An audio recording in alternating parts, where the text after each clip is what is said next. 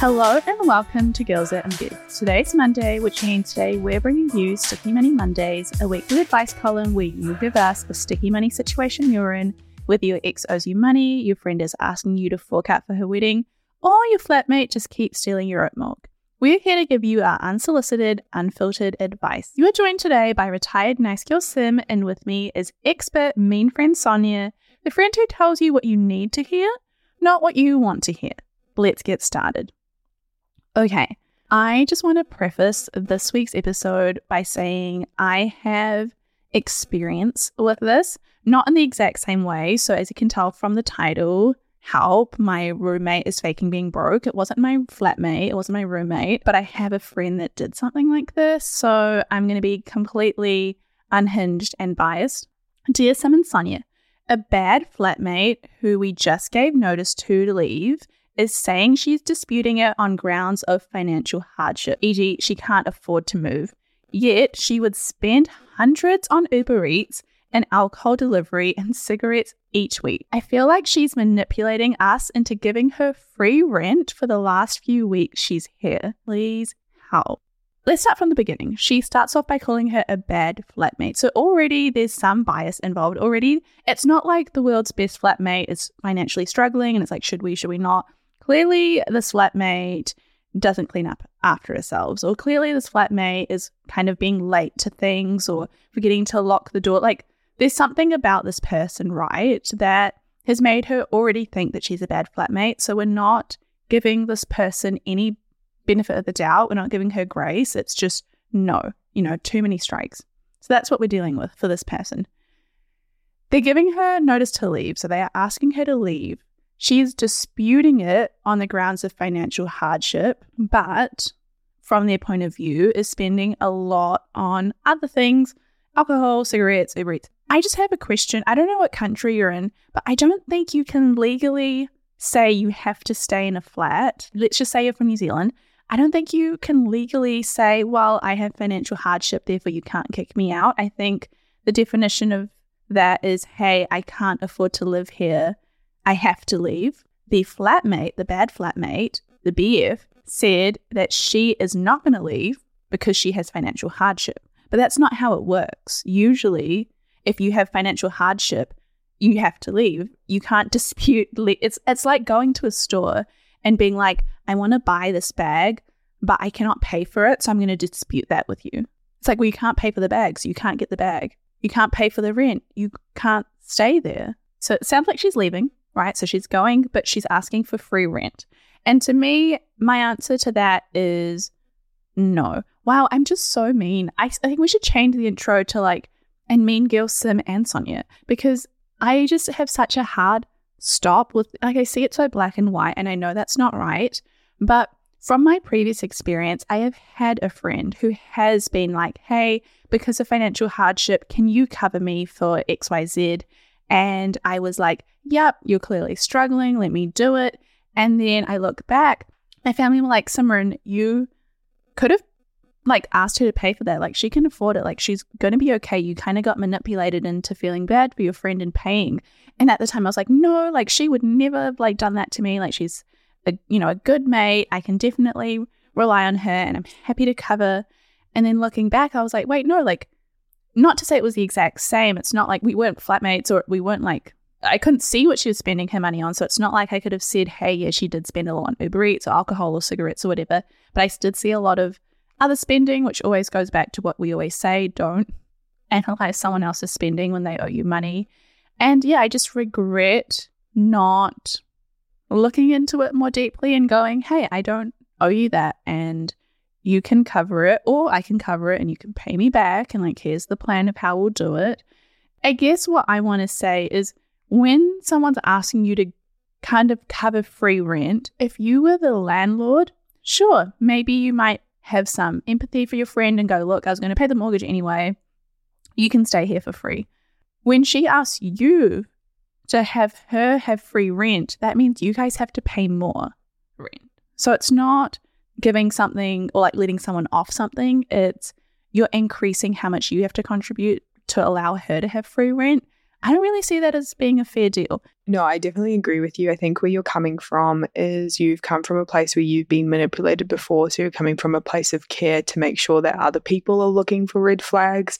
Again, I don't think you're a mean gal or you're so mean. I think you're just coming from a protective point of view over someone that's written to us, right? Asking for help and what they should do. If you think you're being manipulated and you're already seeing these little signs, you're halfway there in terms of recognizing that you are being manipulated and that because you've had this recognition and you've reached out to us, you can actually do something about it in terms of making sure that you're all treated fairly at the flat. I think when you move out and you are living with people, you have to realize that your contributions are important because if you're not contributing, as Sim said, other people in the flat have to pick up the slack or pick up the bill, which is not fair. I don't think this is a case of choose your peace of mind over money because I think it is the principle. Because what's to say that you let her do this and she just does it to someone else? I agree. And also, I think like the the person that's asking this clearly is a caring human being because they're like, you know, should we, should we not? It's not even like, no way, like, good luck. It's like, hmm, should I give her? Is she manipulating me? For business owners, every transaction is more than just a swipe of a card. It's the culmination of your hard work, dedication, and commitment to your customers. That's why I'm excited to share with you a game changing solution that's simplifying the way businesses like yours accept payments. Introducing Tap to Pay on iPhone, powered by Stripe. Contactless payments has never been easier. You can seamlessly accept contactless payments directly from your iPhone, and the best part, there's no additional hardware required. Think about it. From local pop ups to global retailers, Tap to Pay on iPhone and Stripe cater to businesses of all sizes, empowering them to accept payments right from their iPhones. It's a game changer for businesses looking to scale quickly and stay flexible, with quick setup that takes minutes, not days. So, how can Tap to Pay on iPhone and Stripe benefit your business? It's simple increase revenue, expanded reach, and enhance customer experience. It's a win win win. To learn more about how Tap to Pay on iPhone and Stripe can transform your business, visit stripe.com slash tap iPhone today. This is what I would do. I think it is not the flatmates or the head flatmate's responsibility to organize if someone should pay or not. I think it is worth getting her to message your landlord and be like, hey, I cannot afford rent. Can we have a rent reduction for the last few weeks I'm here? The landlord is likely going to say no, and therefore it's not on you. You're not saying yes or no. Now, you might be in a flatting situation where you're the head tenant, and as a head tenant, you have to pay regardless.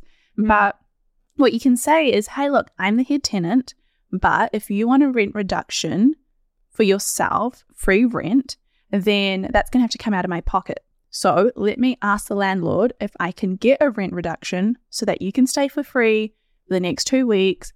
I'm not paying any more than I usually would. I'm not, you know, picking up the slack. And if that's the case, awesome, we'll do it. I'm not losing out, you're not losing out. And I'm taking an active step on your behalf to kind of make it easier for you. You know, regardless of if she's being manipulative or not, that doesn't matter. You're at least trying to come to some solution most likely than not, the landlord's going to be like, no, why? Like, that doesn't, that's not how it works. Then it's not you being a terrible person. It's you going, look, I've tried, but you're either going to have to pay to stay or we're going to have to ask you to leave. Like, there's nothing more that you can do about it. I guess we also don't know, like, you know, her financial situation, what she's going through. It could just, it could be someone that's just a bad flatmate, that's lazy, that's this and that. It could also be someone in like an actually difficult, actually threatening situation I think there are ways to handle things in a sensitive way. And you don't have to be the therapist, you don't have to be social support, you don't have to be government aid. You can refer people to the services that they require with some level of like humility and integrity and not make them feel bad, but also say, there's only so much I can do. I would absolutely for a friend or a flatmate be like, yeah, you can stay here a few weeks extra because that's just, you know, the kind of way that I've grown up and I have like a very hospitable culture. So for us, it's like we wouldn't even, you know, think twice about it. But if it sounds like this person's like done you wrong and you're already kind of mad at them and there's like other things going on because she's already a bad flatmate, I can understand why you don't want to make that choice. And I think that's okay as well. Like, I think how many times has this person taken the high road and given them chances, especially if you already asking them to leave because of their behaviors? I think there can only be so much patience that you have, especially in living situations like this where it is going to take like a toll on you. My initial response to things is usually maybe just talk to that person. Sounds like you've done a lot of talking. I think go down the route that Sim has said. I am on the same page, the same sentence, the same word, the same letter as you in this episode. We are aligned. Long story short, sit down with her, tell her you'll ask for a rent reduction from the landlord. Whatever the landlord said, make them the bad guy. Why do you have to be the bad guy? Well, I think that's a good place to wrap it up. Um, before we say anything else, if you have any sticky money stories that you are dealing with, please let us know. We're here to give you our unfiltered, clearly unhinged advice. That's what we're here for. If You get the free Sim and Sonya treatment. You get to hear the things your friends want to tell you, but just aren't telling you. We'll tell you for free and we'll hopefully make you laugh in the process. And as always, to finish off with our disclaimer. Girls That Invest does not provide personalized investing advice for your individual needs. We are not financial advisors. The advice from Girls That Invest exists for educational purposes only and should not be relied upon to make an investment or financial decision. Advice from Girls That Invest is general in nature and does not consider individual circumstances. Always do your research and please use your due diligence. Alrighty, till next time, team. Bye.